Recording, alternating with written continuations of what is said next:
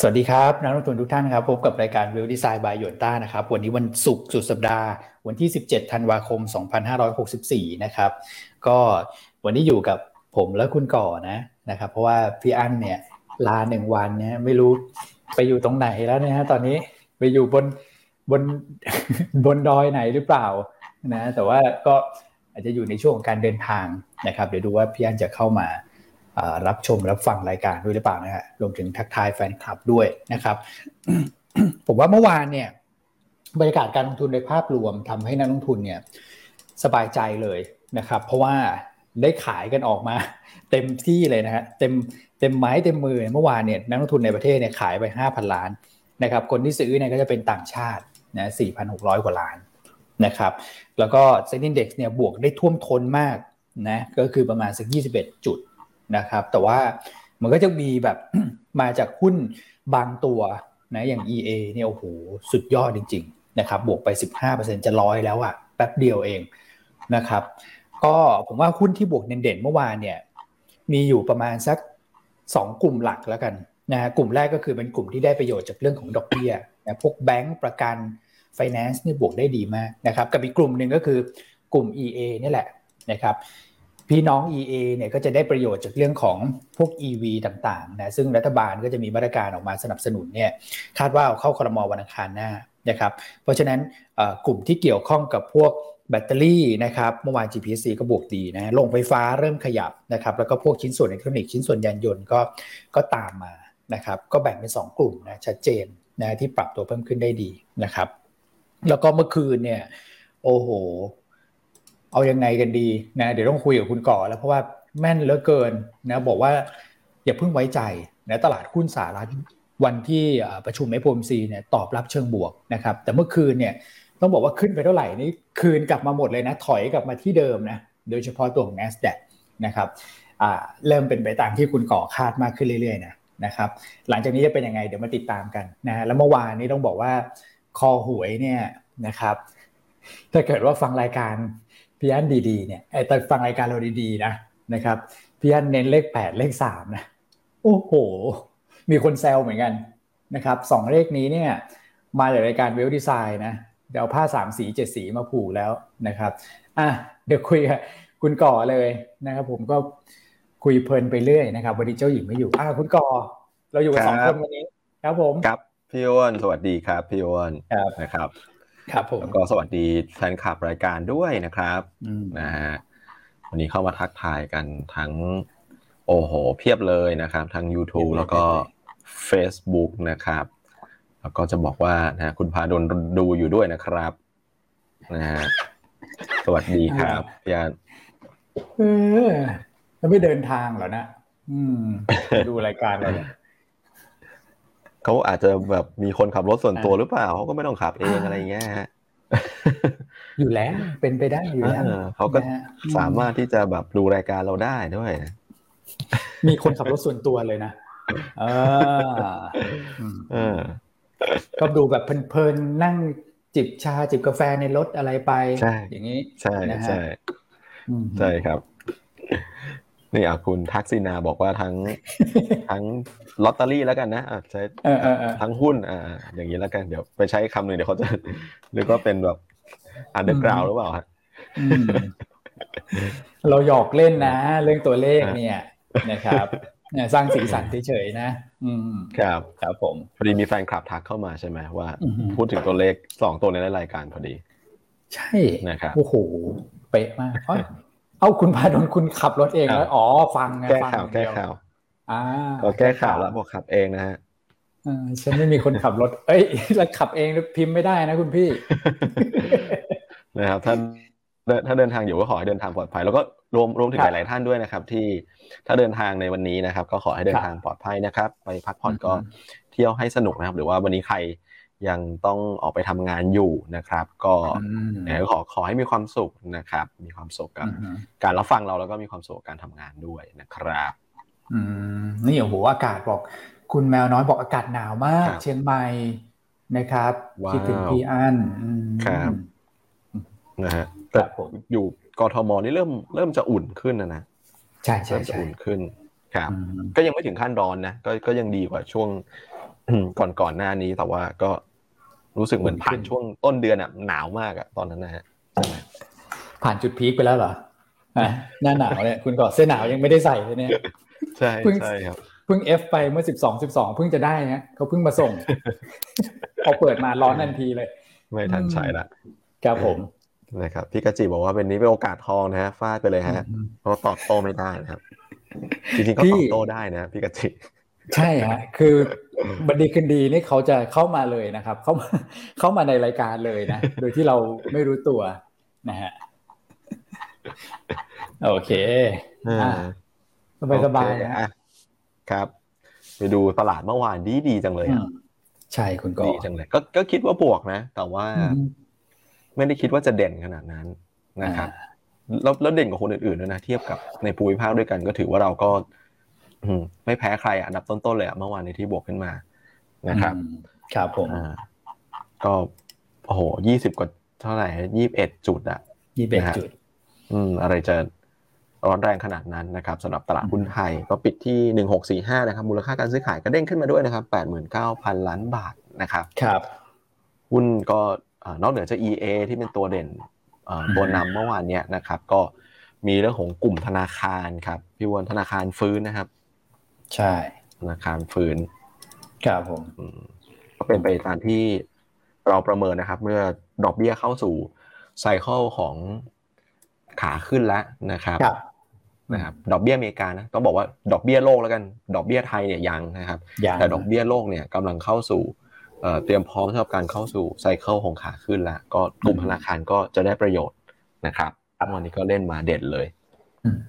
ครับผมนะครับก็ช่วยตลาดได้เยอะเลยล่ะเพราะธนาคารก็กลุ่มใหญ่นะครับบวกขึ้นมาขนาดนั้นก็ช่วยเยอะอยู่นะครับก็กลุ่มอื่นๆก็ถือว่าอยู่ในทิศทางแนวโน้มที่ค่อนข้างดีกันทั้งนั้นเลยนะครับเลยทำให้ตลาดเนี่ยขึ้นมาปิด1645ได้นะครับครับผมแล้วก็พี่ต่างชาตินี่แบบจริงจังกับหุ้นไทยเหมือนกันนะไม่ได้มาเล่นๆนะครับผมใช่ครับคือพี่กองเนี่ยเมื่อวานนี้เหมือนประคองตัวนะครับขายนิดหน่อยนะอาจจะหาจังหวะในเรื่องของการเทคโปรฟิตออกมาบ้างในวันที่ตลาดแบบขึ้นแรงๆใช่ไหมครับแต่ว่าโอ้โหคนซื้อหลักนี่พี่ฝรั่งเลยนะครับกว่าไป 4,000 กว่าล้านนะมั่นใจอะไรขนาดนั้นเนาะ 4,500 กว่าล้านครับผมครับนะฮะแล้วก็ไม่ได้ซื้อหุ้นอย่างเดียวด้วยนะฮะเมื่อวานนี้ก็ลองฟิวเจอร์เข้ามาเอาเรื่องอยู่เหมือนกัน 12,000 สัญญานะครับตราสารหนี้ฉันก็ซื้อนะคือสินทรัพย์เสี่ยงฉันก็ซื้อนะสินทรัพย์ปลอดภัยฉันก็ซื้อเหมือนกันเหมาหมดเหมาหมดเลยเมื่อวานนี้นะครับ 5,300 ล้านบาทสำหรับตราสารหนี้ครับดูเขามองดีกับบ้านเรานะครับพี่วันใช่ๆก็ดูน่าสนใจเหมือนกันสำหรับฝรั่งที่เข้ามาในช่วงระยะเวลานี้นะครับครับผมนะส่วน SBL เนี่ยก็ใกล้เคียงกับวันก่อนหน้านะครับประมาณสัก 5,000 กว่าล้านนะครับ EA-R แล้วก็ EA นะครับตามมาด้วย KBank นะครับปตท.แล้วก็ Gulf-R EA มาคู่เลยอันดับ1อันดับ2วันนี้ขึ้นแรงด้วยจะทะลุฟ้าอยู่แล้วเนี่ยนะครับ100นะเมื่อวานนี่ยังคิดอยู่ว่าจะแตะเลยหรือเปล่านะครับก็ปิดไฮด้วยนะมาปิ่มๆแล้ว EA นะครับสุดยอดจริงนะหุ้นตัวนี้นะครับใช่ครับนะส่วนMBDR เนี่ยเมื่อวานซื้อค่อนข้างเยอะนะครับที่ซื้อค่อนข้างเยอะเนี่ยผมไม่ดูเพราะว่าฝั่งขายเนี่ยน้อยมากนะครับครับที่น่าสนใจคือฝั่งขายเนี่ยเหลือหลัก10กันเองแล้วก็จะเป็นหุ้นแบบไซส์กลางไซส์เล็กขึ้นมาติดในท็อปชาร์ตในท็อป5ด้วยนะครับขณะที่จริงๆฝั่งซื้อเนี่ยก็ไม่ได้แบบเยอะกว่าเดิมแบบมากมายเท่าไหร่ก็ไม่ได้มีแบบซื้อกันแบบ 1,000 2,000 อะไรเงี้ยนะก็ซื้อตัวละ 3-4 500 อ่ะก็ไม่ได้ต่างจากภาวะปกติมากแต่ฝั่งขายค่อนข้างน้อยเพราะนั้นเมื่อวานนี้ก็เลยเน็ตออกมากลายเป็นซื้อไป 6,000 นะสำหรับ MBDR นะครับครับอันดับ1ก็นำมาโดย EA นะครับตามมาโดย SCB นะครับ AOT KBank แล้วก็ Advance ก็แบงค์ใหญ่ก็ติดมา2ใน3เลยครับ2ใน5ขออภัย2ใน5ใช่ก็มีแบงค์เข้ามาครับ Advance สวยอยู่เหมือนกันนะคุณก่อนี่ ต่อ220ครับคือถ้าเกิดเทียบกับนะเทียบกับหุ้นในกลุ่มเนี่ยDTAC True คือเขาก็แข็งของเขานะแต่ Advan เนี่ยดูเหมือนกับช่วงหลังนี่ดูขยับขึ้นมาดีเหมือนกันนะครับครับไปได้เลยนะดูทรงเหมือนน่าจะมีอะไรให้เหมือนพร้อมจะออกตัวอีกรอบนะ Advan เนี่ยนะครับแหมมีชื่อทรงมั้ยมีชื่อทรงมั้ยคุณก่อชอบทรงอะไรนะทรงจะยิงหรืออะไรนะใช่ๆๆนะทรงแบบเหมือนพร้อมจะยิงแต่ว่าโอเคเดี๋ยวไปถามคุณแชมป์ในช่วงเทคนิคแล้วกันโอเคว่ามองเหมือนผมไหมนะครับแอดวานซ์ดูดีนะครับนะฮะส่วนหุ้นต่างประเทศเนี่ยเมื่อวานนี้ก็คือเอเชียเนี่ยก็รับเรื่องบวกมาจากอเมริกาแหละนะครับยุโรปก็ด้วยแหละเมื่อวานนี้ยุโรปก็บวก3ตลาดเลยนะครับเอเชียก็บวกกันเป็นส่วนใหญ่ทั่วหน้าแต่ว่าคนอื่นๆเนี่ยโดยเฉลี่ยเขาบวกกันไม่ค่อยจะเท่าไหร่นะครับประมาณ 0.5% เกิน 0.5% มาหน่อยบ้างย่อนไปหน่อยบ้างนะครับก็จะมีเรากับญี่ปุ่นเนี่ยแหละที่ดูจะแบบขึ้นมาเยอะหน่อยนะครับครับเด่นมากใช่คืออย่างญี่ปุ่นเนี่ยเมื่อวานเราเล่าให้ฟังแล้วว่าญี่ปุ่นถูกจัดอยู่ใน developed market เพราะฉะนั้นน่าจะวิ่งไปตามตลาดหุ้นอเมริกาcorrelate กันมากกว่านะครับแต่เราเนี่ยโอ้เด่นเลยวันนี้ฟิลิปปินส์ก็ค่อนข้างเด่นเหมือนกันนะครับครับผมคือฟิลิปปินส์เนี่ยเด่นด้วยเงื่อนไขที่ว่าก็จะมีการเลือกตั้งใช่มั้ยคุณก่อครับสัปดาห์ปีหน้านะครับแต่บ้านเราเนี่ยคือถ้าเกิดเทียบกับ2ตลาดที่เด่นนะ1คือญี่ปุ่นนี่ develop market เราคงยังไม่ develop นะกับฟิลิปปินส์ที่เขามีปัจจัยบวกเฉพาะตัวเรื่องของการเลือกตั้งเนี่ยนะครับก็น่าคิดเหมือนกันนะสำหรับบ้านเราโอ้โหโฟลเข้ามาเนี่ยเพราะว่าถ้าคาดหวังเรื่องของการท่องเที่ยวเนี่ยโอไมครอนมันก็ยังใช่ไหมมันก็ยังน่ากังวลอยู่ใช่ครับหลายๆประเทศก็น่ากังวลแล้วบ้านเราผู้ติดเชื้อก็เหมือนแบบลงไปทำจุดต่ำสุดในช่วงสั้นตอนนี้ก็เริ่มผงกหัวขึ้นมาแม้ว่ายังอยู่ในโซนที่ต่ำนะแต่ว่ามันก็ยังเป็นปัจจัยที่เราต้องติดตามนะครับแต่ก็พยายามคิดนะเดี๋ยวค่อยๆคิดไปเรื่อยๆว่าต่างชาติเขาเข้ามาในช่วงนี้เนี่ยด้วยเหตุผลอะไรนะครับครับครับพี่อ้วนครับผมนะครับก็ผมว่านักทุนทั่วโลกเองก็รอดูตลาดอเมริกาแหละว่าจะเป็นยังไงนะครับหลังจากที่วันก่อนหน้าคือบวกกันขึ้นมาแรงรับข่าวเฟดใช่ไหมครับฟิวเจอร์ผมเข้าใจว่าฟิวเจอร์ตอนที่เราเปิดอยู่ก็เล่นโซนบวกนะตอนที่ผมดูช่วงเย็นๆน่ะก็เล่นโซนบวกอยู่นะครับครับผมแต่พอถึงเซสชั่นเทรดจริงเนี่ยก็มีการย่อตัวลงมานะครับแล้วก็ Nasdaq นี่หนักเลยนะครับลงไป 2.5% คือคืนแทบจะหมดเลยล่ะที่ขึ้นมาวันก่อนนะครับครับผมวันก่อนก็บวกมาประมาณสัก 2.3 2.4% เมื่อวานนี้ก็คืนหมดเลยโอ้โหนะฮะดูจากกราฟแล้วคือใกล้เคียงกันแค่เปลี่ยนสีแค่นั้นนะสีเขียวเป็นสีแดงนะใช่แท่งนี่มาเหมือนกันเลยฮะแต่คนละ direction กันนะครับแต่ดูกราฟอย่างนี้ดูไม่ค่อยชอบเท่าไหร่เลยคุณก่อดูอย่างเงี้ยพี่วันนะครับก็ตอนแรกดูเหมือนดีแล้วนะใช่ๆครับคือดูเหมือนดีแต่ก็ผมว่าตอนนี้ตลาดอยู่ในช่วงระหว่างของการแบบย่อยข่าวสารตีความอยู่นะครับเพราะฉะนั้นก็จะมีความผันผวนที่เกิดขึ้นแบบเนี้ยนะครับครับผมแล้วก็มีเรื่องของการปรับพอร์ตด้วยล่ะเพื่อเตรียมพร้อมรับในเรื่องของทิศทางนโยบายการเงินที่มันตึงตัวมากขึ้นคือเราคุยกันอยู่เสมอนะครับว่าหุ้นเทคโนโลยีมักจะมีความเซนซิทีฟกับในเรื่องของนโยบายการเงินในเรื่องของนโยบายดอกเบี้ยนะครับก็ส่วนหนึ่งก็เป็นคำว่าในเรื่องของต้นทุนทางการเงินในเรื่องของฟันดิ้งด้วยถูกไหมครับพี่วันใช่พวกนี้ก็กู้กันมาเยอะใช่ไหมฮะ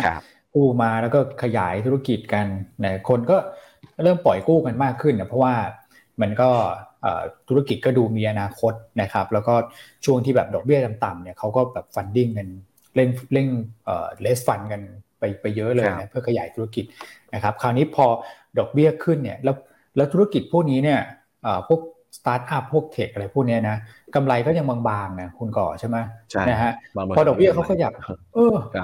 ขึ้นปุ๊บมันก็กินเนื้อเลยอ่ะเข้าเนื้อเลยอ่ะนะกำไรที่อยู่ในช่วงฟื้นๆบางๆอยู่แล้วเนี่ย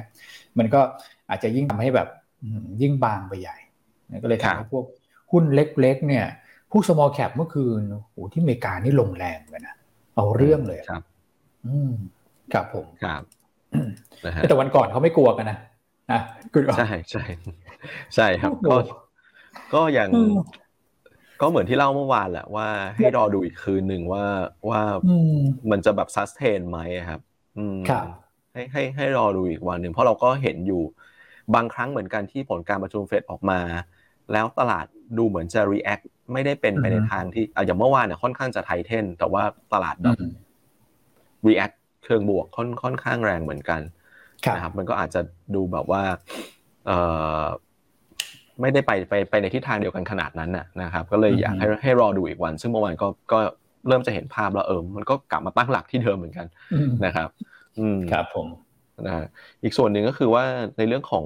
ความเซนซิทีฟของหุ้นเทคโนโลยีกับเรื่องของนโยบายการเงินหรือว่าดอกเบี้ยเนี่ยเพราะว่าเหมือนที่พี่อ้วนบอกมันก็คือบางบริษัทแทบไม่มีกำไรบางบริษัทขาดทุนแต่ว่าคนซื้อเนี่ยยอมเพราะเขาคิดว่า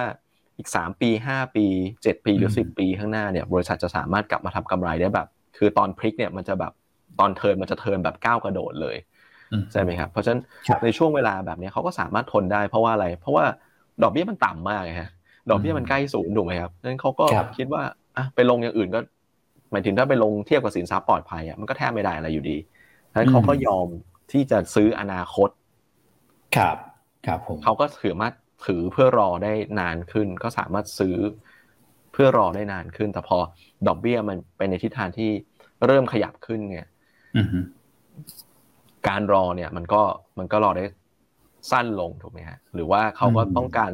ระดับราคา valuation ที่มันสามารถชดเชยกับความเสี่ยงที่เขาต้องรอได้มากขึ้นถูกไหมครับราคามันก็ปรับตัวลงมาเพื่อให้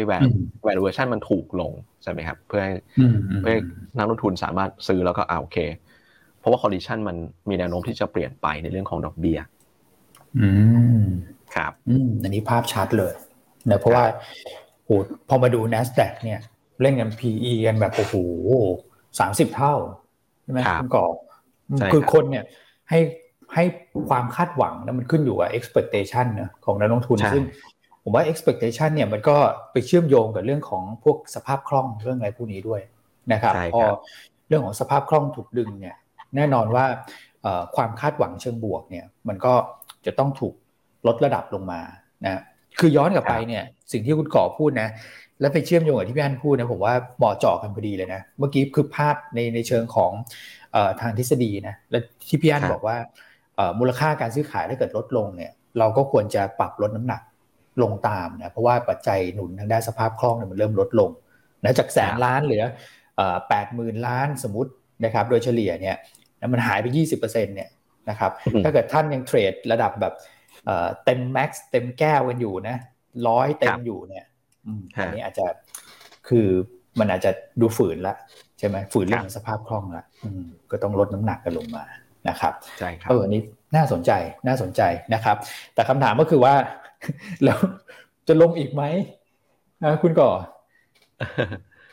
คือกันนี้มันปรับมามันกลับมาสมดุลแล้วนะพูดถึงถ้าเกิดดูกราฟ Nasdaq เมื่อกี้ใช่ไหมครับคือผมยังไม่ได้คิดว่ามันจะแบบโหปรับฐานลงแรงหรือว่าอะไรนะครับแต่ว่าช่วงนี้มันก็อย่างที่บอกคืออยู่ในช่วงการปรับพอร์ตอยู่ในช่วงการตีความอยู่ในช่วงการย่อยข่าวแล้วมันเข้าสู่ช่วงปลายปีด้วยผมว่ามันก็จะเป็นการที่แบบแกว่งตัวออกข้างแทนนะครับขึ้นวันลงวันขึ้นวันลงวันไปใช่ใช่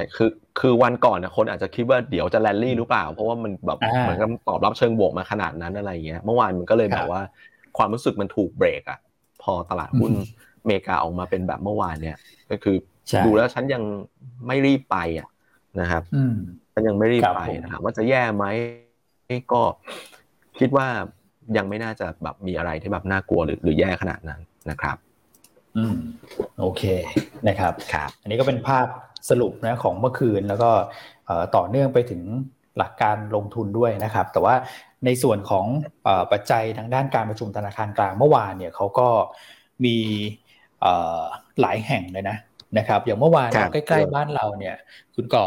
มีฟิลิปปินส์อินโดนี่คงอัตราดอกเบี้ยนะครับแล้วดูเหมือนแบบเหมือนพอผมอ่านนะก็ยังเหมือนอยู่คนละ คนละโลกกันเลยอ่ะแบบฟิลิปปินส์อินโดนีเซียบอกว่าใช่บอกว่าเรื่องเงินเฟ้อเนี่ยยังอยู่ในระดับที่จัดการได้แต่ห่วงเรื่องการฟื้นตัวทางด้านเศรษฐกิจมากกว่านะเพราะว่าตอนนี้มีเรื่องของโอไมครอนด้วยเขาก็บอกว่ายังใช้นโยบายดอกเบี้ยต่ำนะเพื่อเอื้อกับการฟื้นตัวทางเศรษฐกิจต่อไปนะครับแต่แน่นอนแหละว่านโยบายการเงินเนี่ยต่างกันนะเพราะว่าประเทศอย่างในแถบบ้านเราเขาก็มีเรื่องของดอกเบี้ยเป็นหลักนะไม่ได้มีเรื่องของมาตรการอัดฉีดเงินผ่านตัวของ QE ครับมันไม่ได้มีประเด็นที่จะต้องคิดอะไรซับซ้อนมากนะครับแต่เอาเป็นว่าถ้ามาทรงนี้ดูแล้วดอกเบี้ยในแถบบ้านเราเนี่ยก็ยังช้าแหละนะถ้าเกิดว่าจะขึ้นเนี่ยโอ้โหนู่นเลยฮะคือปีหน้านี่แบบยังไม่อยากจะคิดเลยก็จะต้องดูอีกทีใช่ใช่ครับนะครับส่วนในฝั่งของเม็กซิโกเมื่อวานนี้ขึ้นดอกเบี้ยนะ50 basis point นะครับตลาดคาดขึ้น25นะขึ้น50 basis point นะอยู่ที่ 5.5% นะแล้วก็ที่เซอร์ไพรส์หน่อยคุณกอบว่าเซอร์ไพรส์ไหมธนาคารอังกฤษเนี่ยขึ้นดอกเบี้ยอาจจะเซอร์ไพรส์ในแง่ของไทมิ่งครับพี่วอนเพราะว่าคือไปดูเซอร์เวย์เนี่ยเซอร์เวย์ก็มองคงนะครับคือตอนก่อนหน้านี้เมื่อประมาณสัก 2-3 เดือนก่อนใช่ไหมครับที่ธนาคารกลางออกมาส่งสัญญาณสำหรับ BOE ว่าเดี๋ยวจะต้องขึ้นดอกเบี้ยนะครับเพราะว่าเงินเฟ้อมันสูงแล้วก็การประชุมครั้งก่อนหน้าเนี่ยก็นิ่งไงคือไม่ขึ้นไงยืนคนคิดว่าอ้าวงั้นก็ครั้งที่แล้วยังยืนเลยครั้งนี้มีเรื่องโอมิครอนเข้ามาอีกก็คิดว่ายังไม่น่าจะทำอะไรปรากฏว่าครั้งนี้ขึ้นเฉยเลยนะครับก็อาจจะเป็นเซอร์ไพรส์เล็กๆแหละแต่ว่าคนก็รู้อยู่แล้วว่ายังไงอังกฤษก็เตรียมจะขึ้นดอกเบี้ยเพียงแต่ว่าไทมิ่งจะเกิดขึ้นเมื่อไหร่แค่นั้นเองนะครับวันนี้ก็ขึ้นจาก 0.1% เป็น 0.25% นะครับก็เหตุผลสำคัญก็คือสู้เงินเฟ้อแหละที่อยู่ในระดับสูงสุดในรอบ10ปีนะครับครับผมแล้วเมื่อวานนี้ไม่ได้โหวตแบบโอ้สูสีกันนะพี่วันคือ 8-1 นะฮะ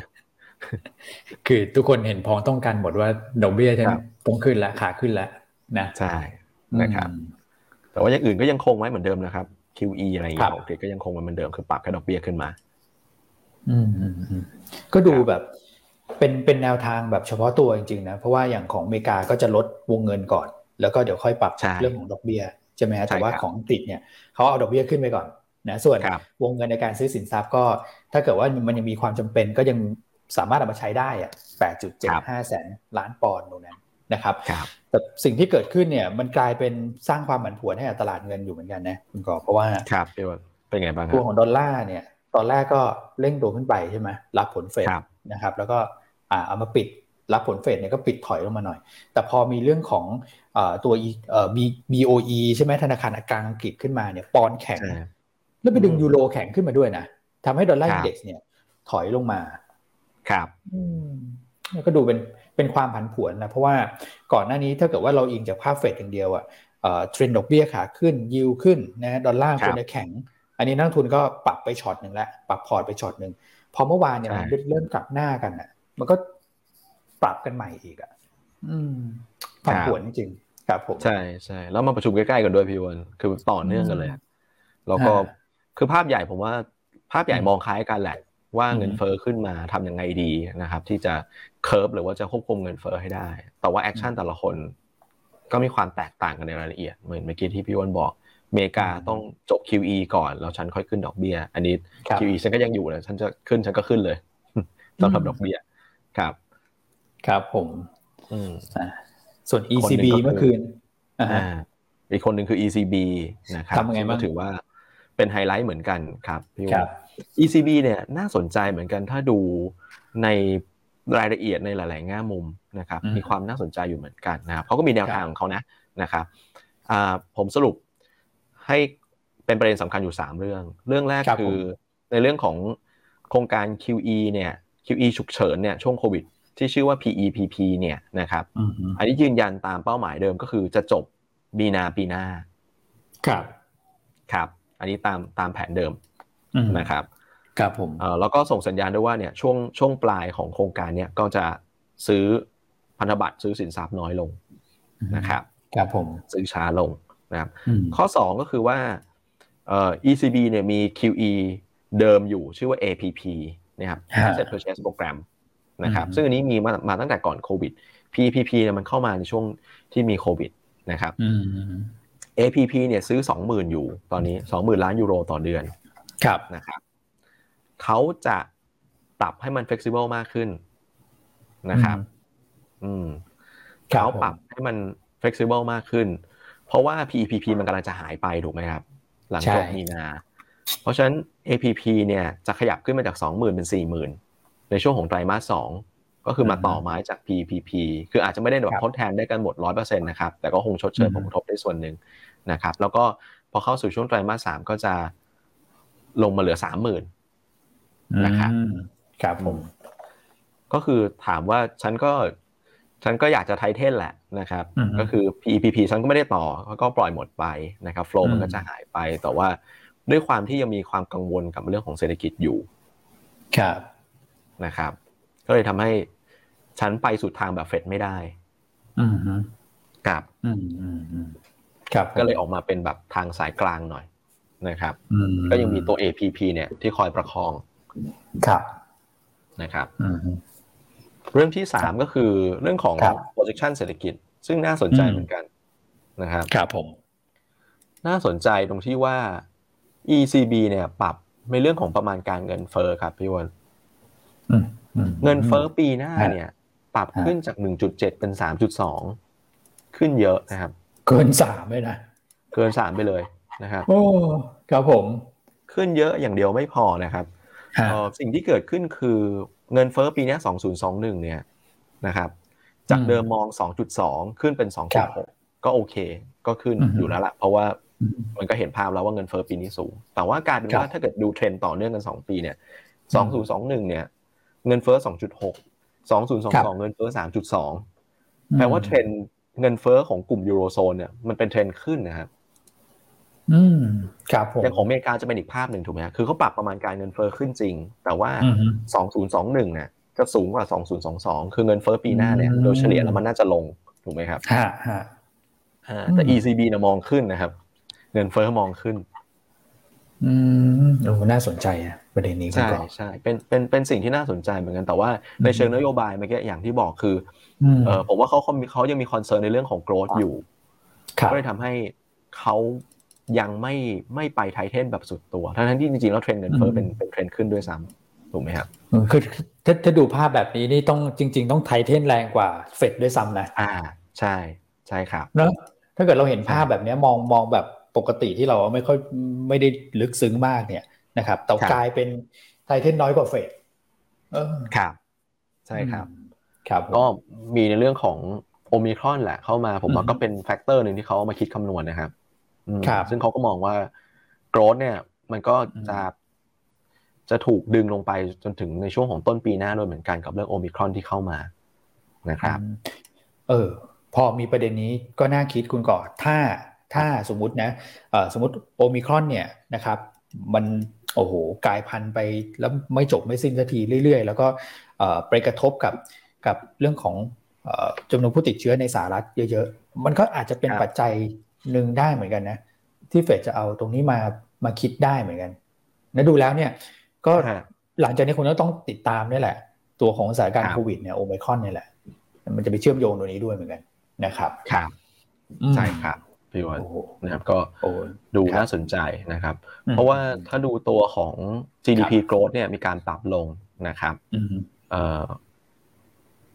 สำหรับปีหน้านะปีนี้ปรับขึ้นนิดนึงสำหรับทาง ECB นะครับปีนี้จาก5เป็น 5.1 ก็อาจจะฝ่ายจูนนิดหน่อยฝ่ายจูนโมเดลนิดหน่อยแต่ปีหน้าเนี่ยจาก 4.6 จะลงมาเหลือ 4.2 นะครับครับผมนะปรับโกรธลงแต่ปรับเงินเฟ้อขึ้นนะครับนะครับแต่โดยภาพรวมก็เป็นในทิศทางที่ว่าก็เข้มงวดมากขึ้นแหละแต่อยู่ที่ว่าใครจะเข้มงวดมากใครเข้มงวดน้อยนะครับ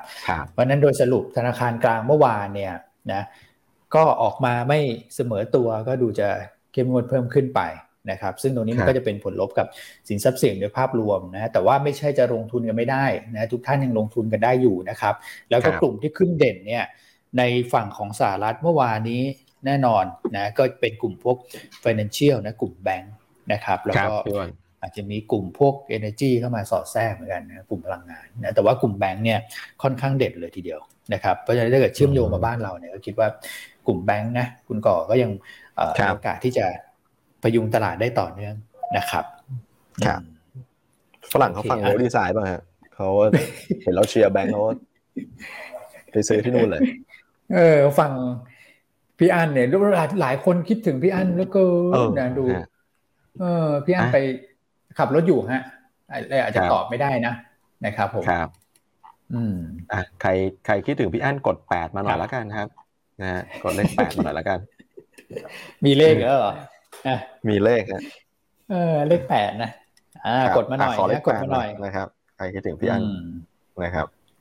ครับผมให้คุณพี่เขาได้พักบ้างนะเพราะว่าพี่อั้นนี่แบบกำศึกหนักมาทั้งปีนะครับแล้วคือต้องบอกว่าดูแลลูกๆดูแลลูกน้องเนี่ยน้องๆเนี่ย20กว่าชีวิตอ่ะเกือบ30ชีวิตนะใช่ๆๆทีมเราใหญ่มากครับโอ้หลายท่าน8แบบไม่ได้รวมหลายท่านนี่ใช่ๆไม่ได้กดมาตัวเดียวนะฮะนี่กดมาเป็นพืชเลยฮะแต่ถ้าใครคิดถึงคุณเอ็มให้กดหัวใจมานะครับเอาแล้วมาแล้วมาไงนี่ยังไม่มาแล้วเชิญเลยคุณเมื่อกี้เห็นคอมเมนต์อยู่เขาบอกว่าให้เชิญคุณมาหน่อยกันว่าจะโทรไปเลยว่าตื่นแล้วยังเนี่ยจะอยู่ที่ไหนอะไรยังไงเตรียมข้อมูลอยู่ครับวันนี้มาพูดอีกแล้วนะครับมาแทนเหรอโอ้แทนได้ไหมมาแทนได้ไหมคนที่ไม่ใช่แฟนทำแทนทุกเรื่องไม่ได้นะครับอ๋อแทนไม่ได้มีหัวใจอย่างนี้ไม่รู้ใครเกิดทันหรือเปล่านะโอ้หัวใจเทียบเลยเอาดิโอ้ปลาบางคนฟาดมาแล้วฮะหัวใจสีดำนี่คือไม่คิดถึงใช่ไหมครับมีหัวใจสีดำด้วยนี่ไอโอเขาบอกคิดถึงคุณเอ็มด้วยครับคือพี่อั้นเนี่ยเขาดูแลคนทั้งเท่าไหร่นะ20กว่าชีวิตเนี่ยใครมีปัญหาอะไรก็ไลน์ไปใครมีปัญหาอะไรก็โทรไปของผมลูกไม่สบายผมยังโทรหาพี่อั้นเลยฮะนึกว่าเขาเป็นหมอหรือเปล่าไม่รู้ครับให้เขาพักบ้างนะให้เขาพักมีปัญหาโทรหาพี่อั้นหรือพี่อั้นชอบมีปัญหากับคนอื่นครับเลยโทรหาคนอื่นนะครับอันนี้ให้น้องๆช่วยคอมเมนต์เข้ามาหน่อยได้ข่าวเมื่อคืนเพิ่งมีปัญหาไปนะคุณเอมเป็นเรื่องภายในเราจะไม่เอานำออกมาข้างนอกนะครับโอเคเอาโอเคโอ้เยอะนะเธอทั้งเลข8ทั้งหัวใจเลยเอาวันนี้คุณต้องมีของเด็ดมานะคุณเอมนี่แฟนคลับก็ให้กำลังใจคุณเข้ามาเยอะเลยครับมีไหมแย้มก่อนมีทีเด็ดไหมก็พอมีบ้างครับแต่ไม่รู้จะเด็ดพอหรือเปล่านะไม่รู้ว่าจะเล่าได้แซ่บเท่าอาจารย์อั้นหรือเปล่านะนี่ไปเรียกเขาแต่ว่าแนะนำให้เตรียมกระดาษและปากกามาละกันนะแล้วก็เดี๋ยวเขาคิดเลขตามไปละกันนะว่าน่าสนใจหรือเปล่าครับมาสูตรเดียวกันอีกแล้วกระดาษและปากกาครับผมคุณกฤติภาสบอกว่าคุณเอ็มน่าจะเป็นนักร้องนะฟังจากเสียงคุณเอ็มนักร้องมาร้องข้ามกำแพงคุณคือนักร้องเสียงเพี้ยนครับร้องแล้วขอยัดฟังคนเดียวนะครับเดี๋ยวก่อนเดี๋ยวเพราะว่ามีหุ้นรายตัวนี่มีประเด็นหลายตัวนะครับแต่ว่าเดี๋ยวคุณก่อไปดูตัวเลขเศรษฐกิจก่อนไหมในฝากฝั่งของต่างประเทศแล้วมีพวก PMI อะไรพวกนี้ออกมานะครับใช่ครับ PMI อังกฤษนะครับก็ยังเกิน50อยู่นะครับแต่ว่าก็อาจจะมีชะลอลงมาบ้างเล็กน้อยนะครับเล็กน้อยครับผมนะฮะแล้วก็ในตัวของมียูโรโซนใช่ไหมพี่วันจริงๆก็ถือว่าใกล้เคียงคาดแหละนะครับออกมา58คาด 57.8 นะครับครับผมในฝั่งของยุโรปเนี่ยตัวเลขถือว่าใกล้เคียงนะใกล้เคียงคาดนะครับแต่ว่าดูเหมือนว่าจะเริ่มมีความกังวลกันมากขึ้นเกี่ยวกับเรื่องของการกลายพันธุ์แล้วก็ตัวของห่วงโซ่อุปทานที่มันแบบมันช็อตเทรดเนี่ยมันก็ยังเป็นปัญหาอยู่นะครับเพราะฉะนั้นเนี่ยถ้าเกิดว่าเราพิจารณาจากภาพตัวเลขเศรษฐกิจแบบนี้นะที่มันยังทรงๆมันไม่ค่อยได้ขยับขึ้นเนี่ยนะครับรวมถึงเรื่องของสถานการณ์ตัวของโอไมครอนที่ยังหนักหน่วงอยู่นะฮะจำนวนผู้ติดเชื้อในอังกฤษเมื่อคืนเนี่ยก็ทำสถิติใหม่ไปแล้วรู้ 80,000 ครับพี่วันนะครับเพราะฉะนั้นเนี่ยผมว่าตรงนี้มันจะเป็นปัจจัยรบกวนที่คอยจำกัดอัพไซด์การฟื้นตัวของสินทรัพย์เสี่ยงนะครับแม้ว่าตลาดหุ้นไทยเนี่ยโอเคแหละอาจจะยังดูแบบ แข็งแกร่งกว่าภูมิภาคนะเพราะว่าเรื่องของโควิดเราคุมได้ดีปีหน้ามีลุ้นกับเรื่องของมาตรการกระตุ้นเศรษฐกิจนะครับหลักๆเลยก็คือผ่านพวก EV รวมถึงอาจจะมองถึงเรื่องของการเลือกตั้งที่มันมีโอกาสเกิดขึ้นได้นะครับแต่ว่ายังไงก็แล้วก็ยังต้องระมัดระวังในแง่ของการลงทุนนะฮะเพราะว่าดูแล้วเนี่ยพวก PMI เนี่ยจริงๆมันเป็น outlook เลยนะของเรื่องของเศรษฐกิจโดยเฉพาะภาคการผลิตเนี่ยถ้าเกิดว่ามันเริ่มนิ่งๆเริ่มชะลอนะฮะเนี่ยอันนี้ก็น่าห่วงสำหรับเรื่องการฟื้นตัวเหมือนกันนะครับเอาคุณปูปลาบอกว่าฟุตบอลเลื่อนเตะหลายคู่เลยใช่ไหมคุณบอกใช่ครับบอลเลื่อนหลายคู่แล้วครับแล้วก็หลายๆทีมเองก็ไปตรวจไม่ว่าจะเป็นนักเตะหรือว่าสตาฟเนี่ยก็ดีเทคเจอเคสด้วยเหมือนกันนะครับแต่เขาไม่ได้บอกว่าเป็นใครนะแต่เขาก็จะบอกว่ามีเจอเคสในสโมสรอะไรอย่างเงี้ยนะครับฟุตบอลก็เลื่อนเตะอยู่ช่วงนี้ครับครับผมเตะได้แค่บางคู่ใช่แต่ได้แค่บางคู่นะฮะส่วนบอลไทยพรุ่งนี้ก็ติดตามนะไทยพบสิงคโปร์หลายท่านอาจจะไม่ได้ดูแล้วซูซูกิคัพเนี่ยนะแต่ผมยังติดตามอยู่นะบอลไทยเนี่ยนะครับพรุ่งนี้แล้วก็ไหนๆเอาให้สุดเลยมีแต่เรื่องลบๆเนี่ยนะครับครับนะที่คุณก่อบอกให้ติดตามนะนี่คือโอไมครอนยังไม่คลี่คลายเลยนะแต่เขาพัดกันเรื่อยๆคู่นี้ลุยกันก่อนนะครับคืออเมริกาอาจจะยังโดนไม่แรงเท่ายุโรปไปฮะก็เลยมีเวลาที่จะแบบว่าพึ่มกับจีนได้นะครับก็นี่แหละฮะมาเรื่องของแบ็คลิสต์ก่อนหน้านี้ก็มีข่าวมาแล้วใช่ไหมครับบริษัททำโดรนบริษัทที่เรื่องของเฮลท์เทคอะไรเงี้ยนะครับนะครับนี่ก็นี่ฮะมีเพิ่มเข้ามาอีกนะครับ34รายชื่อบริษัทนะครับก็เป็นภาคต่อแหละเพราะก่อนหน้านั้นเนี่ยหน่วยงานภาคเอกชนก็หลายๆบริษัทก็โดนไปนะครับแล้วคราวนี้ก็เป็นหน่วยงานที่เกี่ยวข้องกับรัฐบาลนะซึ่งถูกกล่าวหาว่าเกี่ยวข้องกับเรื่องของสิทธิมนุษยชนเป็นหลักเลยนะครับคงจะต้องติดตามกันแล้วนะเพราะว่านี่ก็เป็นปัจจัยเสี่ยงที่ถือว่ารออยู่ข้างหน้าหลังจากที่เราผ่านพ้นในเรื่องของสหรัฐไปนะก่อนหน้านั้นเรากังวลอะไรเดซิลลิงนะฮะกังวลเรื่องของตัวของงบประมาณนะครับพอผ่านปุ๊บนะมีเรื่องนี้ดักทางอีกนะครับควบคู่ไปกับเรื่องของโอไมครอนนะครับเพราะฉะนั้นโดยภาพรวมวันนี้เนี่ยก็คงจะต้องยอมนิดนึงไหมคุณก่อเพราะเมื่อวานเราก็บวกขึ้นมาเยอะใช่แล้วมีความผันผวนในช่วงท้ายวันอีกฟุตซี่อีกใช่วันนี้มีปั่นหลังฟุตซี่ด้วยนะครับทั้งฟุตซี่โต global นะครับแล้วก็ฟุตซี่ของไทยก็คือฟุตซี่เซ็ตนะครับปรับพร้อมกันเลยราคาปิดวันนี้นะครับมันก็มีโอกาสที่จะเห็นความผันผวนเพิ่มเติมเข้ามานะครับแล้วก็ภาพของวันนี้เองเนี่ยผมว่าเนื่องจากเมื่อวานเราบวกเด่นคือถ้าเกิดเราบวกประคองตัวแบบ 7-8 จุดเนี่ยผมว่ายังพอโอเคนะแต่เราไป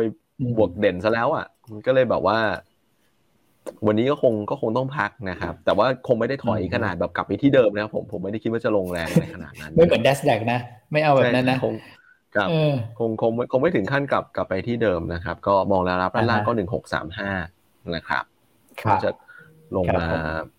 ประมาณนั้นแหละนะครับผมว่าอย่างมากก็อาจจะประมาณครึ่งนึงของที่ขึ้นมาเมื่อวานเนี่ยนะครับถ้าจะมีลงมานะครับครับผมนะฮะโอเคนะก็อันนั้นก็เป็นภาพตลาดเบื้องต้นไปนะครับเดี๋ยวคุณให้คุณเอ็มเล่าให้ฟังหน่อยแล้วกันนะว่ามีหุ้นมีประเด็นมีอะไรยังไงเอาคุณไล่เรียงไปเลยเพราะว่าหุ้นคุณหลายตัวนี่มีประกาศข่าวมาเหมือนกันนะคุณเอ็มครับผมก็ก็ตัวแรกตัวกราฟนะครับกราฟก็เมื่อ 2-3 วันที่ผ่านมาก็มีเรื่องของการชนะคดีที่เขาเคยถูกกล่าวหาหรือให้ถูกตรวจสอบและการได้มาซึ่งโรงไฟฟ้า IPP นะครับซึ่งหลายโครงการก็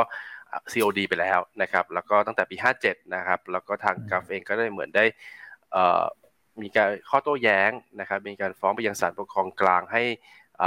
พิจารณาเรื่องของอำนาจในของผู้ตรวจสอบนะครับว่าทำเกินขอบเขตอำนาจหรือไม่สุดท้ายศาลปกครองสูงสุดก็มีคำพิพากษาและนะครับว่าให้กราฟชนะนั่นเองนะครับก็สามารถทำได้ตัวโรงไฟฟ้า IPP นะครับที่มีอยู่นะครับก็หมดประเด็นเรื่องนี้ไปนะครับส่วนอีกเมื่อวานนี้ประกาศลงตั้งบริษัทInnovatech นะครับถ้าจำชื่อไม่ผิดชื่อ Innova Innova จำกัดนะครับInnova นะครับซึ่งเป็นธุรกิจที่ต้องการจะทำให้เป็นอีกอัมเบร่าหนึ่งในการเป็นตัวแทนของบริษัทในการลงทุนเกี่ยวกับธุรกิจ ICT IT Innovation ต่างๆนะครับเพราะกราฟเองเนี่ยก็มีความตั้งใจอยู่แล้วนะครับว่าก่อนหน้านี้เขาเคยบอกแล้วว่าเขาก็อยู่ระหว่างศึกษาการทำธุรกิจ Data Center ร่วมกับ Singtel นะครับถ้าเกิดทำก็จะมาอยู่ภายใต้นี้นะครับจะทำอะไรที่เกี่ยวกับ IT ต่อไปในอนาคตก็จะอยู่ภายใต้บริษัทนี้เป็นการแยกหมวดหมู่ให้ชัดเจนนะครับว่าทำโรงไฟฟ้าก็อยู่ใต้บริษัทนี้ IPP อยู่บริษัทนี้ SPP พลังงานหมุนเวียนอยู่บริษัทนี้ IT ก็อยู่บริษัท Gulf Innova นี้นะครับก็ณปัจจุบันยังไม่มีนัยยะสำคัญอะไรแต่เชื่อว่าธุรกิจนี้จะเป็นอีกหัวหอกหนึ่งสะท้อนให้เห็นว่าคงถึงขนาดตั้งบริษัทย่อยนี่แปลว่าเขาคงไม่ได้คิดว่าจะทำเล็กๆหรือทำแค่ 1-2 โปรเจกต์ขำๆละนะครับน่าจะเริ่มจริงจังมากขึ้นก็จะต้องจับตาต่อไปนะครับเพราะว่าตอนนี้ก็มีธุรกิจ IT ขนาดใหญ่อยู่ในมือเราด้วยนะครับส่วนอีกตัวหนึ่งตัวกันกุลนะครับกันกุลเมื่อวานนี้ก็ได้งานเพิ่มนะครับเซ็นสัญญาลงนามกับการไฟฟ้าส่วนภูมิภาคนะครับในการทำ substation นะครับที่คลองแงะน่าจะเขาจะน่าจะสงขลาชะอวดที่จังหวัดอะไรจันทร์อ้วนรู้ไหมไม่รู้เลยรู้ว่าภาคใต้เพราะว่ามีเพื่อนเป็นคนใต้เยอะอยู่นะก็รู้ว่ารู้จักคลองแงะนะครับว่าอยู่ที่สงขลานะครับแล้วก็อีกอันหนึ่งที่ไหนนะบึงกาฬใช่เพราะบึงกาฬเดี๋ยวนี้ก็เจริญเพราะว่ามีแหล่งท่องเที่ยวที่สำคัญเยอะนะครับการไฟฟ้าก็เลยเป็นสิ่งที่จำเป็นมากขึ้นนะครับโอเคแล้วก็ที่สำคัญเนี่ยจับตาธุรกิจเอาสายไฟลงดินที่รัฐบาลบอกว่าจะทำทั่วประเทศเลยใช่ไหมอาจารย์อ้วนนั้นเนี่ยคนหลักที่ทุกคนจะต้องปิ๊งขึ้นมาในทำการธุรกิจนี้คนแรกเลยก็คือกันกุลนี่แหละนะครับและเข้าใจว่าน่าจะมีความเชี่ยวชาญและเขาเคยทำมาแล้วนะ sizable ที่ได้ economy of scale ที่มีมันทำให้เขาสามารถบิดในราคาที่แข่งขันได้มีโอกาสได้งานเป็นพอชั่นหลักของงานก้อนนี้ก็เป็นไปได้นี่สำหรับตัวกันกุลนะครับซึ่งก็หลักๆได้ทำผ่านบริษัทย่อยนะครับซึ่งบริษัทย่อยนี้เนี่ยก็มีแพลนที่จะ listed ในตลาดมีสตอรี่ใหม่เพิ่มเข้ามาอีกแล้วนะครับสำหรับกันกุลเดิมเนี่ยธุรกิจเนี่ยเคยพูดว่าจะเข้าตลาดมาเยอะแล้วแต่พอดีเจอโควิดเนี่ยงานมันไม่ได้รับการส่งมอบประมูลดีเลย์อะไรก็แล้วแต่มันก็เลยดีเลย์มาพอหลังจากนี้เนี่ยปี2566เนี่ยน่าจะเริ่มกลับมาพูดถึงการนำบริษัทย่อยตัวนี้เนี่ยเข้าจดทะเบียนตลาดได้อีกครั้งหนึ่งนะครับสำหรับตัวกันกุลนะครับส่วนเรื่องของพาร์ทเนอร์อื่นๆก็คอยติดตามน่าจะมีพาร์ทเนอร์เข้ามาจับมือเรื่อยๆเพราะว่าตอนนี้เนี่ยธุรกิจไม่สามารถที่จะอยู่ได้คนเดียวแล้วนะครับถ้าเกิดสมมติว่าตัวเองอยากจะไปคริปโตสมมตินะครับอยากไปคริปโตอยากไปไฟแนนซ์อะไรเงี้ยจะไปตั้งบริษัทใหม่ตั้งไข่ใหม่นี่ก็คงใช้เวลานานใช้วิธีการเป็นพาร์ทเนอร์ดีกว่านะครับก็จะเห็นการคุณเนี่ยเริ่มไปเป็นพาร์ทเนอร์กับ Origin นะครับตัวเองจะทำอยากจะลองทำอะไรนะสถานีชาร์จรถไฟฟ้ารถ EV แทนที่จะทำใหญ่ๆสเกลใหญ่ๆก็ไปเทสกับพวกเนี้ยนะครับในหมู่บ้านในโครงการต่างๆถ้าทำมันเวิร์คมันได้สเกลก็ค่อยขยายขึ้นไปเรื่อยๆนะครับตามทิศทางกับรอบของการเปลี่ยน EV car เพราะ EV car ก็ค่อยๆเปลี่ยนไปแต่ละปีคงไม่ได้มาครั้งเดียวเยอะๆนะครับเพราะฉะนั้นเนี่ยการทยอย roll out เรื่องของstation ในการเติมเนี่ยก็อาจจะเป็นอีกทีหนึ่งที่กันกุลใช้นะครับมันอาจจะได้เห็นการลงทุนในธุรกิจใหม่ๆร่วมกับพาร์ทเนอร์ใหม่ๆก็เป็นไปได้นะครับเขาบอกว่าชะอวดนครศรีธรรมราชครับนครศรีธรรมราชคือภาคใต้ใช่ไหมครับใช่คนนครนั้นโอเคอีกตัวหนึ่งตัวที่เพิ่งมีข่าวเมื่อวานนี้นะครับ BC นะครับผมเห็นข่าวในข่าวหุ้นนะครับบอกว่าทะยาน 16% ใช่ครับหลังคว้าลายเส้นผลิตกัญชงนะครับต้องเรียนว่า BC เนี่ยไม่ใช่คนได้เองนั่นคือเหตุผลว่าทำไมได้แล้วไม่ประกาศในตลาดนะเพราะว่าคนที่ได้คือมหาวิทยาลัยราชมงคลล้านนาจังหวัดน่านนะครับซึ่งเป็นพาร์ทเนอร์กับบริษัทย่อยชื่อ Bespoke เป็นบริษัทย่อยของ BC นะครับถือประมาณสัก 30% นะครับเดี๋ยวคุณเอมนิดนึงอันนี้คือหุ้นที่คุณให้เตรียมกระดาษปากกาป่ะจะได้ย้ำว่าใช่เตรียมลองคิดกันไปนะครับแล้วก็ลองใช้วิจารณญาณในการตัดสินใจกับแฟกต์ที่มีอยู่นะครับเตรียมมาก่อนแล้วจะรู้ว่าแล้วจะดูร้องอ๋อว่าเอ๊ะทำไมราคาหุ้นต้องขึ้นเบอร์นี้เลยเหรอนะครับนะครับอันนี้เนี่ยพอได้ลายเส้นแล้วต้องเรียนว่าหัวข่าวนี่อาจจะ ผิดไปนิดนึงนะว่าเป็นกัญชงนะแต่จริงๆแล้วที่เขาได้คือกัญชานั่นคือเหตุผลว่าทำไมต้องผ่านน่านนะครับน่านครับผมอันนี้คือกัญชาใช่ไหมไม่ใช่กัญชง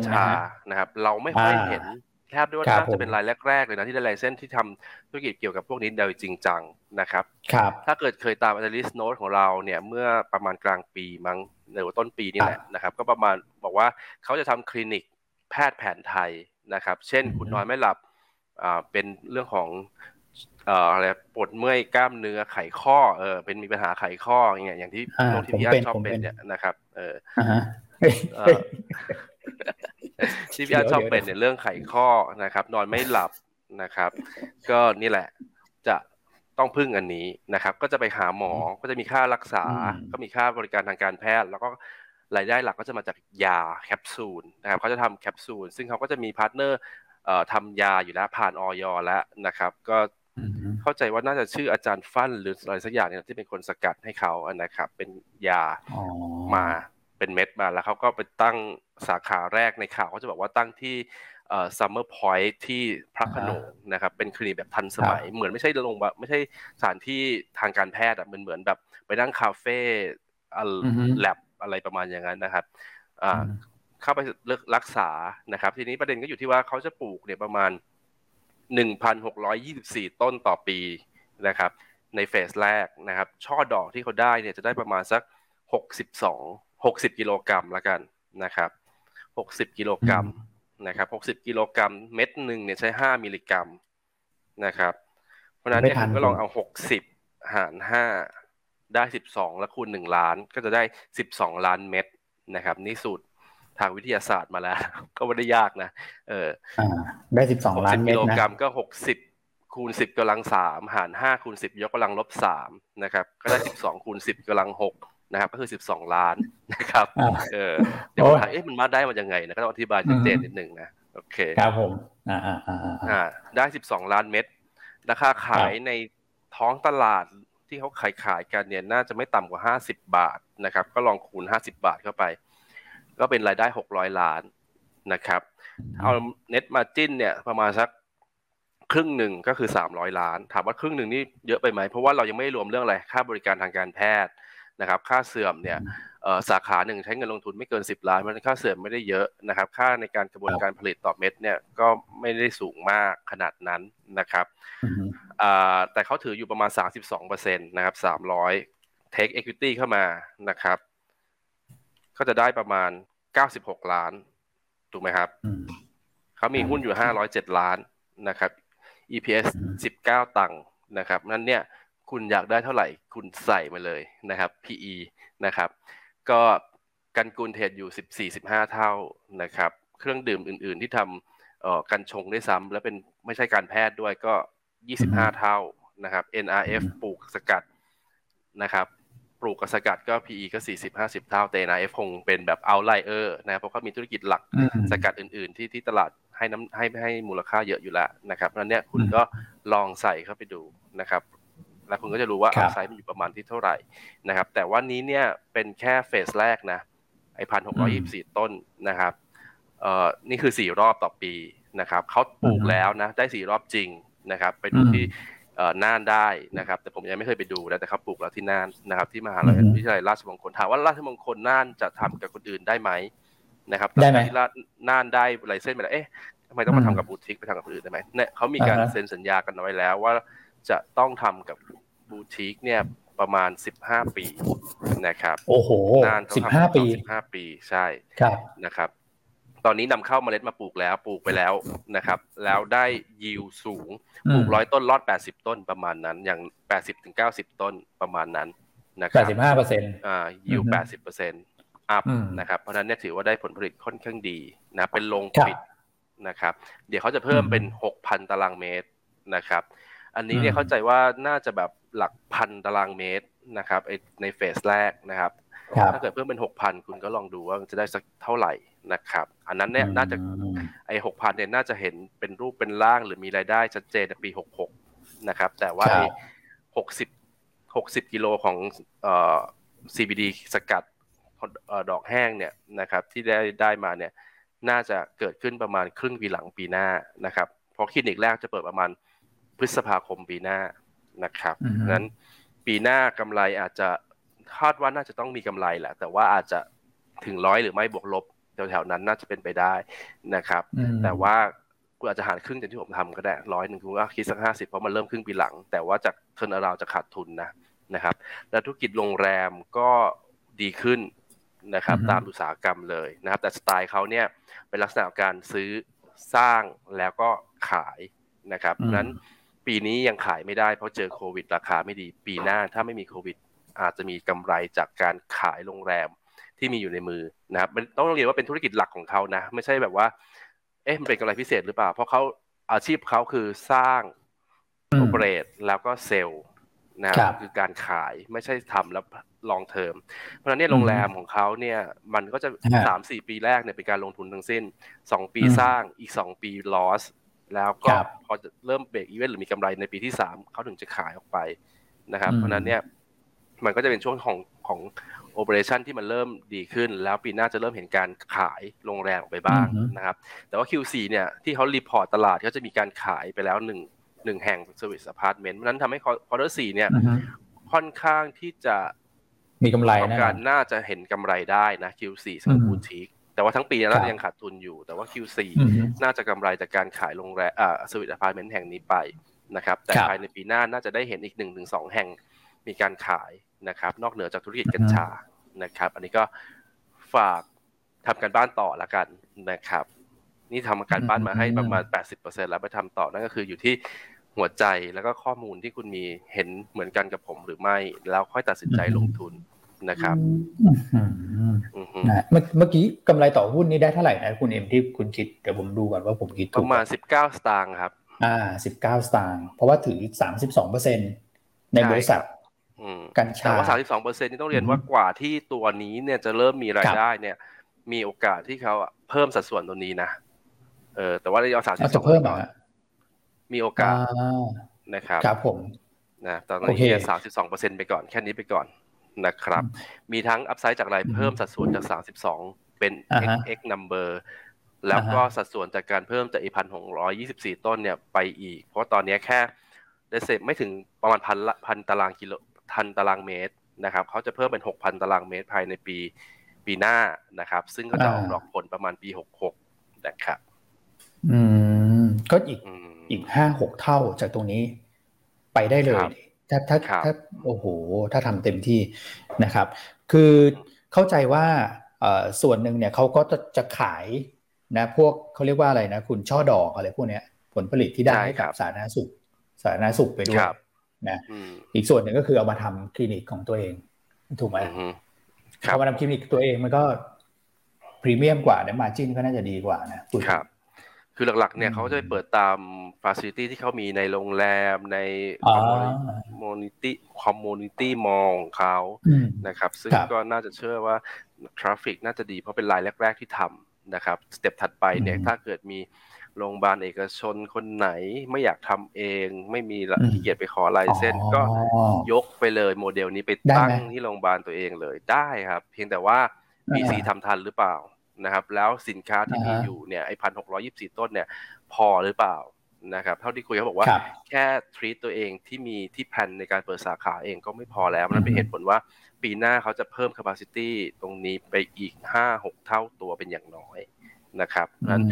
variation ที่เราให้ตอนนี้เนี่ย based on สิ่งที่ทำตอนนี้ก็คือ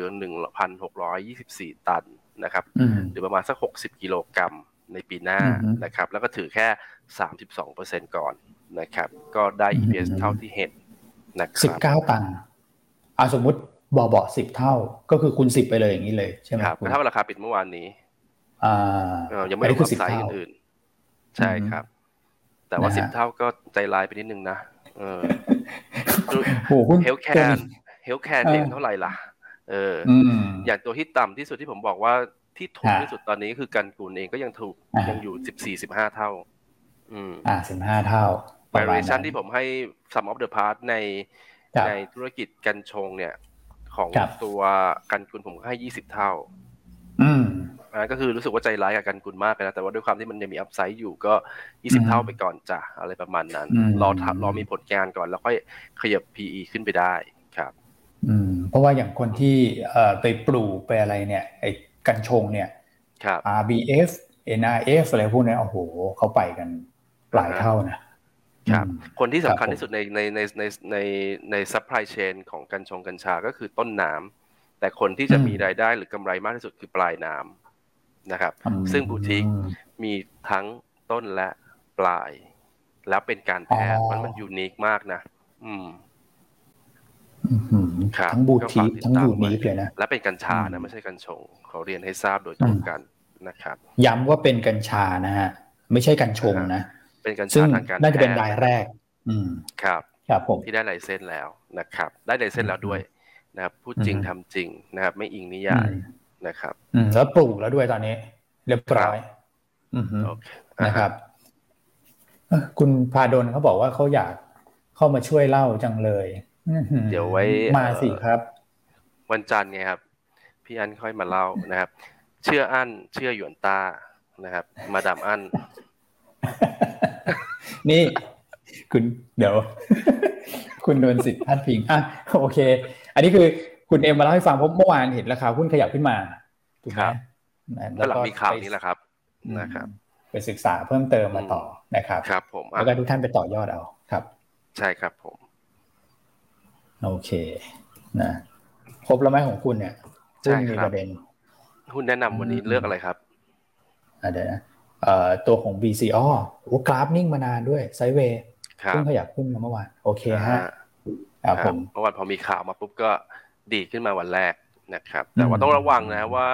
เรื่องของแคชบาลานซ์อะไรเนี้ยแน่นอนมันก็จะเป็นหุ้นเทิร์นอราวด์มันก็จะมีเรื่องพวกนี้มารบกวนอยู่ด้วยนะครับแต่วันนี้วันศุกร์แล้วนะครับก็ถือว่าผ่านสัปดาห์ที่แล้วไปแล้วใช่ไหมที่เขาจะตัดมันเป็นรหัสใช่ๆครับครับโอเคอันนี้ก็คุณเอ็มมาเล่าให้ฟังนะมีกันกุลกราฟนะครับแล้วก็ตัวของ BC นะครับอ่ะเดี๋ยวมาที่หุ้นแนะนำแล้วเดี๋ยวจะไปตอบคำถามนะครับเพราะว่าภาพตลาดว่าเคยกันกุลแบ่งใจให้ BC ซะแล้วนะครับผมเป็นลูกเขยกันกุลแล้วผมยังไม่เห็นลูกสาวเลยถ้าได้ก็ดีครับผมจะได้ไม่ต้องทำงานนี่ครับคุณหัวหน้าท่านหัวหน้าท่านฟังอยู่นะนะครับเดี๋ยวผมเพิ่มนิดเดียวแล้วกันอันนี้คือหุ้นที่ตลาดคาดนะเราก็ไปรวบรวมมาว่านักวิเคราะห์แต่ละที่เนี่ยเขาก็มองกันนะครับอ้างอิงจากข้อมูลของตลาดแล้วกันนะฮะที่เขาคาดการณ์กันเนี่ยตัวที่จะเข้าก็เป็นบ้านปูนะฮะ Curly Express ติดล้อนะฮะส่วนตัวที่จะออกก็เป็น BJC Delta แล้วก็สีตรังอันนี้คือ Set 50ส่วน Set 100ก็ประมาณนี้นะครับก็น่าจะประกาศกันวันนี้นะที่เราคาดการณ์นะใช่ไหมคุณก่อวันนี้น่าจะประกาศเนาะน่าจะเป็นวันนี้ช่วงเย็นครับพี่วอนพ่อโลดปกติก็จะไม่ได้เกินกลางเดือนไปไกลเท่าไหร่เพราะว่าวันจันทร์หน้าก็20แล้วอะนะครับก็คิดว่าน่าจะประกาศวันนี้แต่ถ้าตลาดไม่ได้ประกาศวันนี้ก็อย่าว่าเรานะนะครับคือเราก็ไม่ทราบเหมือนกันแต่ถ้าโดยตามปกติใช่ครับก็คือเนี่ยแหละครับน่าจะมีโอกาสเป็นวันนี้ที่จะประกาศออกมานะครับครับผมเดี๋ยวรอลุ้นกันนะครับแล้วก็สิ้นวันจะมีช่วงท้ายตลาดจะมีปรับตัวของฟุตซี่ย้ำกันอีกทีหนึ่งนะฮะทั้งฟุตซี่เซตอินเด็กซ์ซีรีส์นะครับกับฟุตซี่ที่เป็นแบบ global ด้วย global ใช่ครับครับผมเมื่อสักครู่มีที่คุณเอ็มเล่าให้ฟัง BC นี่คือคุณเป็นหุ้นแนะนำหรือหุ้นเล่าฮะมีคนถามเล่าครับเล่าเฉยๆนะไม่ได้แนะนำแต่ว่าเราเคยแนะนำไปแล้วตอนสมัยนู้นนะครับว่าเรื่องกัญชานี่แหละว่าจะมีปลายปีนะครับก็มาจริงนะแต่เพียงแต่ว่าอาจจะช้าไปนิดนึงสัก1ไตรมาสอะไรเงี้ยเพราะว่าคิดว่าน่าจะมาจากต้นไตรมาสแต่นี้ก็มาปลายไตรมาสแต่ก็มาช้าแต่มาชัวร์อันนี้มันก็ติดเรื่องของไลเซนส์แหละก็ช้ากันทุกคนนะครับครับอันนี้บทวิเคราะห์ใช่ไหมก็สำหรับเผื่อให้เขากลับไปดูกัน16มีนาฮะสำหรับลูกค้าเนี่ยสามารถไปติดตามได้แล้วเท่าที่ผมดูนะที่คุณแอสซัมชั่นไว้อ่ะคือแบบใกล้คือเป๊ะเลยกับสิ่งที่เขาจำไม่ได้แล้วผมเขียนอะไรไปบ้างจริงๆอาจารย์กิจมีคนทำนะผมตรวจเฉยๆถือว่าโอเคเลยนะนะครับ91ล้านใช่ไหมครับผมเหมือนเปเปอร์นี้ม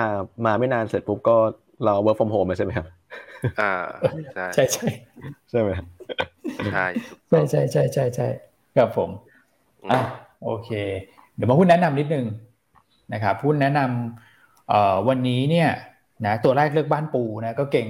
เซ็ต50นะครับเน้นย้ำว่าเก่งเซ็ต50นะครับก็ไม่ประกาศวันนี้ก็วันจันทร์นะครับพอประกาศออกมาแล้วเนี่ยก็ดูจังหวะในแง่ของการขายทำกำไรด้วยนะสำหรับคนที่จะเก่งเฉพาะเรื่องของเซ็ต50อย่างเดียวนะครับแต่ถ้าเกิดมองในแง่ปัจจัยพื้นฐานเนี่ยจริงๆแล้วไตรมาส4กำไรยังอยู่ในระดับสูงนะครับเพราะว่ามีเรื่องของการปรับราคาขายตัวของถ่านหินแล้วก็ตัวของก๊าซธรรมชาติขึ้นได้ด้วยนะครับแล้วก็เริ่มรับรู้กำไรจากตัวของ Taper One เข้ามาด้วยนะฮะที่เป็นโรงไฟฟ้าที่เพิ่งเทเข้ามาซึ่งดีลจบไปในช่วงต้นเดือนพฤศจิกายนที่ผ่านมานี่เองนะครับอันนี้ก็เป็นหุ้นที่เอาไว้เก็งตัวของเซ็ต50นะครับตัวถัดไปคือ KBank นะ KBank เราก็แนะนำต่อเนื่องจากเมื่อวานนะครับเพราะเราคิดว่าถ้าเกิดว่าวันนี้เนี่ยกลุ่มที่เด่นก็คงจะเป็นกลุ่มแบงค์นี่แหละนะเพราะว่าตลาดที่ปรับตัวลงมาเนี่ยตลาดหุ้นสหรัฐตลาดหุ้นยุโรปเนี่ยก็กลัวกังวลกันในเรื่องของเงินเฟ้อทิศทางดอกเบี้ยขาขึ้นนะครับแล้วก็แบงก์เนี่ยก็ยืนค่อนข้างแข็งนะเราคิดว่าแบงก์บ้านเราก็มีดีพอนะครับก็น่าจะยืนแข็งเหมือนกันนะครับ KBank ก็เทรดอยู่ 0.7 บุ๊กเองนะครับก็ยังต่ำกว่า SCB นะที่ไปประมาณสัก1เท่านิดๆแหละของบุ๊กนะครับตัวที่3กันกุลคุณเอ็มเล่าให้ฟังไปเยอะแล้วนะครับแนวต้าน 5.30 เมื่อสักครู่ลืมบอก KBank แนวต้าน 146.5 นะครับสุดท้ายคุณแชมป์เลือก Advance นะที่คุณก่อบอกว่าทรงทำท่าจะยิงเนี่ยนะฮะแนวต้านมาเลยคุณก่อแนวต้าน224นะครับแนวรับ219นะครับโอเคปัจจัยสัปดาห์หน้ามีอะไรต้องติดตามไหมคุณก่อกลงครับพี่อ้วนคุณเอ็มกลงนัดสุดท้ายของปีละนะครับวันพุธหน้าครับ22นะครับก็ไปฟังเรื่องดอกเบี้ยก็คงไว้แหละนะครับน่าจะยังไม่ได้ทำอะไรแต่ไปฟังมุมมองแบงก์ชาติในเรื่องของโอมิครอนแล้วกันนะครับว่ามุมมองต่อเรื่องของเศรษฐกิจเป็นอย่างไรแล้วก็เรื่องของทิศทางเงินเฟ้อด้วยปีหน้านะครับครับผมลองไปติดตามดูนะครับโอเคคุณเอ็มหมดเวลาแล้วคุณจะพูดอะไรไหมมีคนเห็นถามเยอะก็คือมีเนอร์นะครับเนอร์เนี่ยผมถ้าเกิดสถิติยังใช้ได้เนี่ยน่าจะมีการเก็งกำไรหลังปีใหม่ก็คือ1เดือนก่อนงบออกนะครับนั่นก็อดใจรอนิดหนึ่งนะเพราะราคาหุ้นเองก็พักลงมาเยอะเหมือนกันแต่ถามว่ามันเยอะมากไหมมันก็ไม่ได้มากขนาดนั้น7บาทก็ยังเป็นแนวรับที่แข็งแกร่งนะครับเพราะนั้นถามว่าซื้อได้ไหมก็ซื้อได้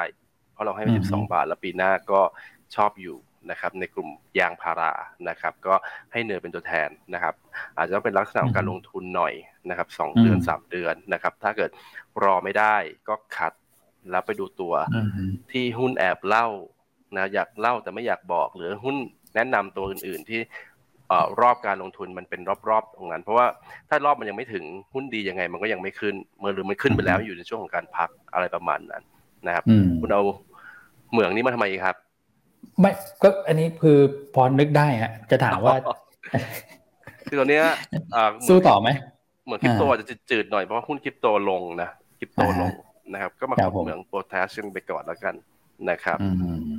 โอเคแล้วก็ส่วนไซแมทก็คล้ายๆกันนะครับงบ Q4 ควรจะต้องฟื้นจาก Q3 นะเพราะ Q3 มีรายการพิเศษของบริษัทย่อยนะครับแล้วก็เดี๋ยวจะเริ่มมีเรื่องของการเปิดเผยเรโช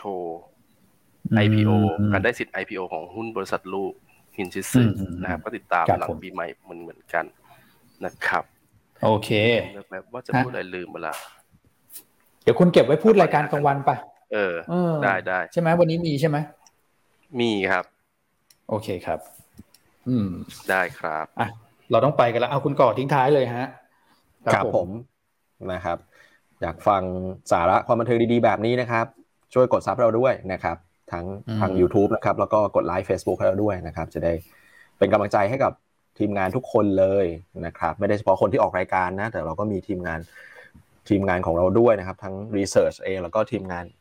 หลายๆแผนกเองที่ช่วยกันนะครับที่ทำให้เกิดโปรดักชันดีๆแบบนี้นะครับก็ช่วยกดซับให้เราเป็นกำลังใจนะครับขาดอีกไม่เยอะละกับเป้า 18,000 ในปีนี้นะครับทำได้ครับทำได้โอเคนะครับงั้นวันนี้เรากินเวลาคุณแชมป์มาพอสมควรแล้วเรา3คนต้องลาไปก่อนแล้วครับผมครับขอบคุณครับสวัสดีครับสวัสดีครับ